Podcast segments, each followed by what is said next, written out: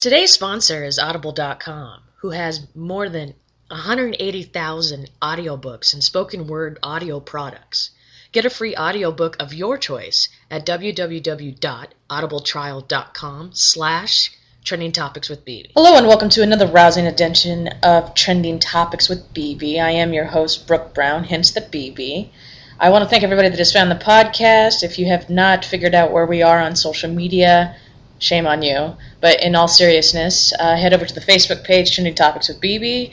Head over to the Twitter and Instagram page at TT with BB. You will get all the updates regarding the podcast. And also, if you go to bbmediaindustries.com, well, actually, that's www.bbmediaindustries.com, you'll be able to find everything uh, on the podcast listed there as well.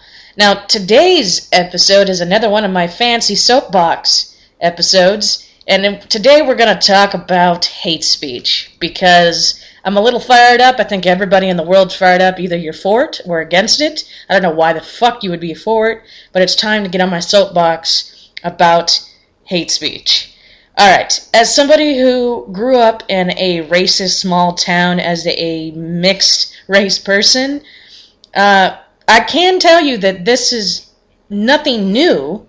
Uh, the only difference between what happened this past weekend and what happened as I was growing up is that for some reason the new administration and the sign of our times makes it seem like those that are racist, bigots, and uh, feel that their voices haven't been heard think that now their voices can be heard once again.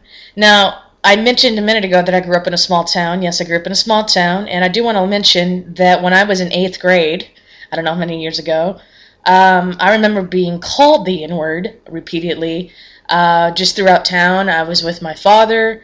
Um, my father's black, my mother's white, so obviously there's always been some issues with race in my family, and it's always going to be affecting in my life. But um, yeah, so don't even get me started with the N word. Um, I've probably made some comments about that.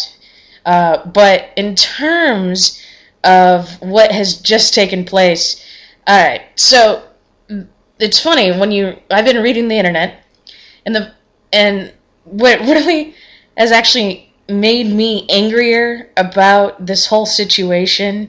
I mean, what happened in Charlottesville was fucked up, but let's move on past that. What's even more fucked up than um, basically what the actual events are is how the internet has made everybody feel like they need to voice their opinion based on their perspective, which I understand it. That's how the internet is.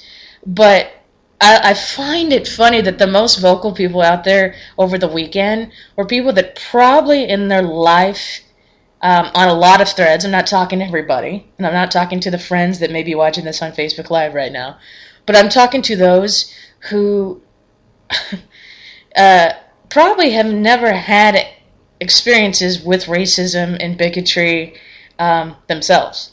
Uh, the word white privileges or white privilege goes out there, but I don't even want to talk about that. I just want to talk about the fact that everybody seems to have a stance on this, whether it's right or wrong. Begs to differ, obviously, on different perspectives. But obviously, I personally am on the side where we don't have any hate speech, hate crimes, racism, obviously. Now, we can blame this on the administration, but let's just be fair here.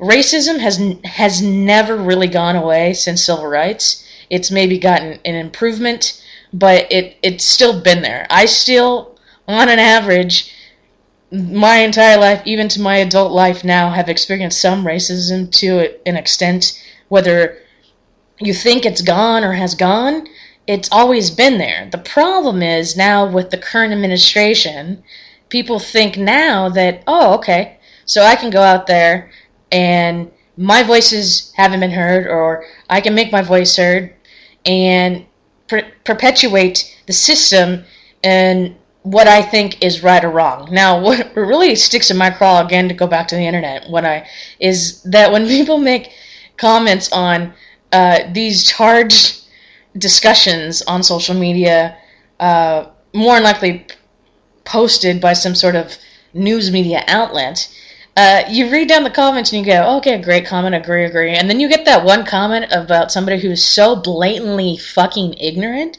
that you just have to laugh. But what's funny is that it ends up pissing off another person, which then pisses off another person, which then pisses off another person. So then you got this reply comment strain on a fucking Facebook post that is getting nowhere because really hate speech is going in a circle at that point because people are not voicing what is not ignorant, if that makes sense.